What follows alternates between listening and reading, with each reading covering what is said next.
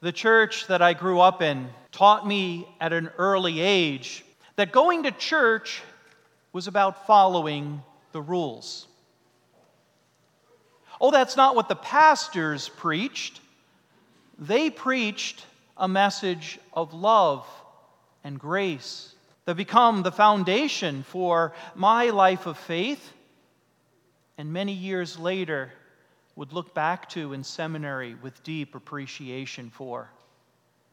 I was taught by the church, though, that going to church was about following the rules, not by the pastors, but by the rest of the congregation. I was taught children should be seen and not heard. I was taught that the way we've always done things is the only way to do them. I was taught that those who were different, different faiths, different religions, different perspectives, they weren't God's holy people.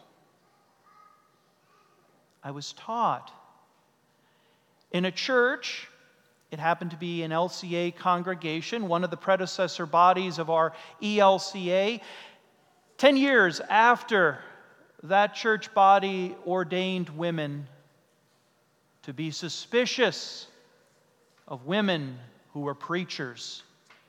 Somehow they weren't quite as good as their male counterparts.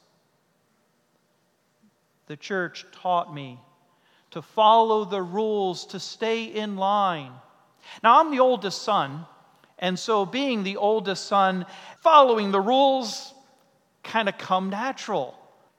This morning's gospel, Jesus preaches in a synagogue. And he encounters a man, a leader of the synagogue, who was taught since a very young age that if you're going to be a part of the community of God, if you're going to be a part of what it means to be faithful and holy in life, then you got to follow the rules. You got to fall in line with the culture. You got to fall in line with the tradition and the way it has been interpreted over the years. And to work on the Sabbath, dear God, to work on the Sabbath, that it breaks the rules. And he's right. This Jesus is a troublemaker, he's a rule breaker. Well, at the beginning of Luke's gospel, the first encounter of Jesus is that he's not really much of a rule breaker. His very first act of public ministry is to go to the synagogue on the Sabbath to worship God. He preaches and teaches not of his own, but on the Word of God. On that first Sunday, he was given the scroll of Isaiah, which said, The Spirit of the Lord is upon me to proclaim good news to the poor, to bind up the brokenhearted, to proclaim release to the captives to celebrate that day of the Lord's favor. Jesus reaches into God's word for strength.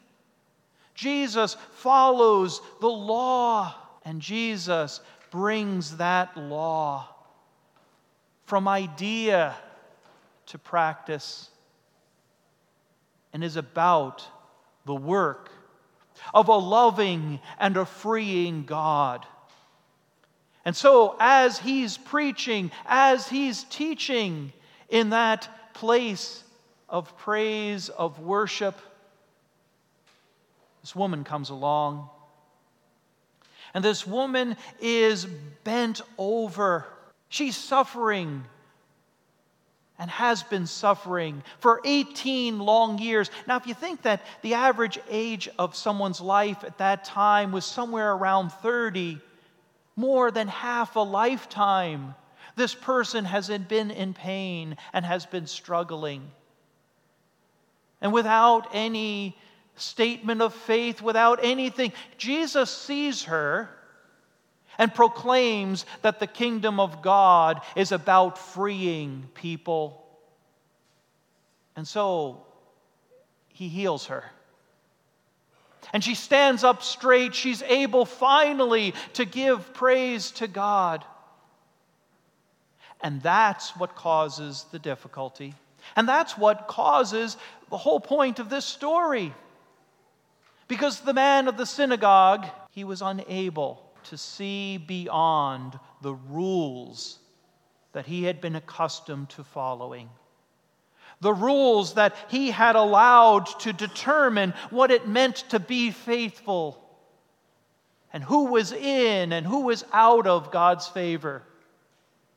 He missed the forest for the trees. And the church does that as well. We miss the forest for the trees anytime we allow the traditions of the past to prevent us from entering into the joy and the freedom of the gospel in the present. We miss the forest for the trees anytime we allow our culture's expectations of what it means to be faithful and successful to guide our ministry. We miss the forest for the trees anytime we allow the biases of the past to continue into the present. When we allow our racism and our bias towards those of different orientations, to those who understand their identity, their gender identity differently. When we allow the biases and the prejudices we have against people of other faiths, when we are smug and say that we and we alone are God's people, and you got to look like us and think like us and behave like us in order to be in that group. Whenever that happens, folks, we join the leader of that synagogue and we miss, we miss the rule of love.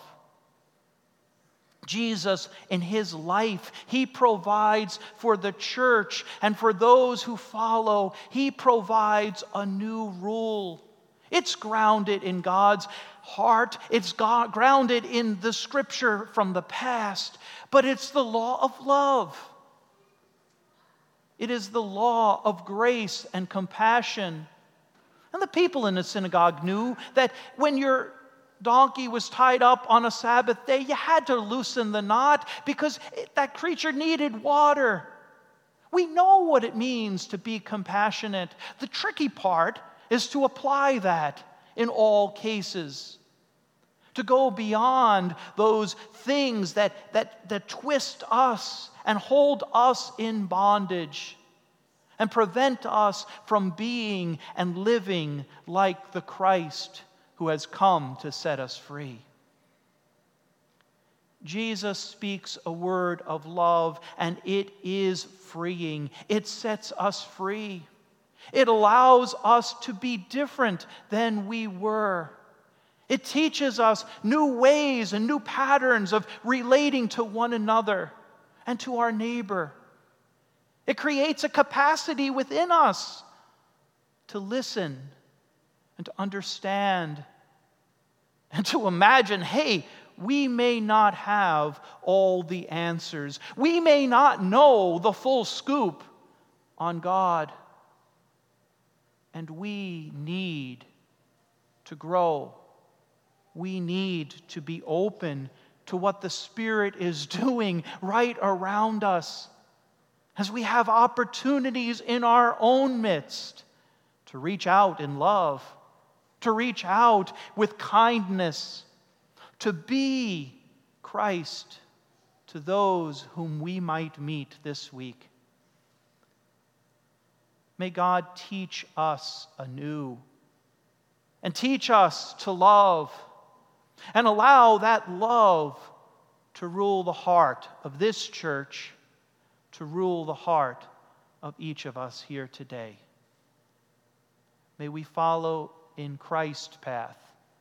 And may we leave that leader of the synagogue who could not understand that God was bigger, that God was moving in a new way. May we leave that behind. Amen.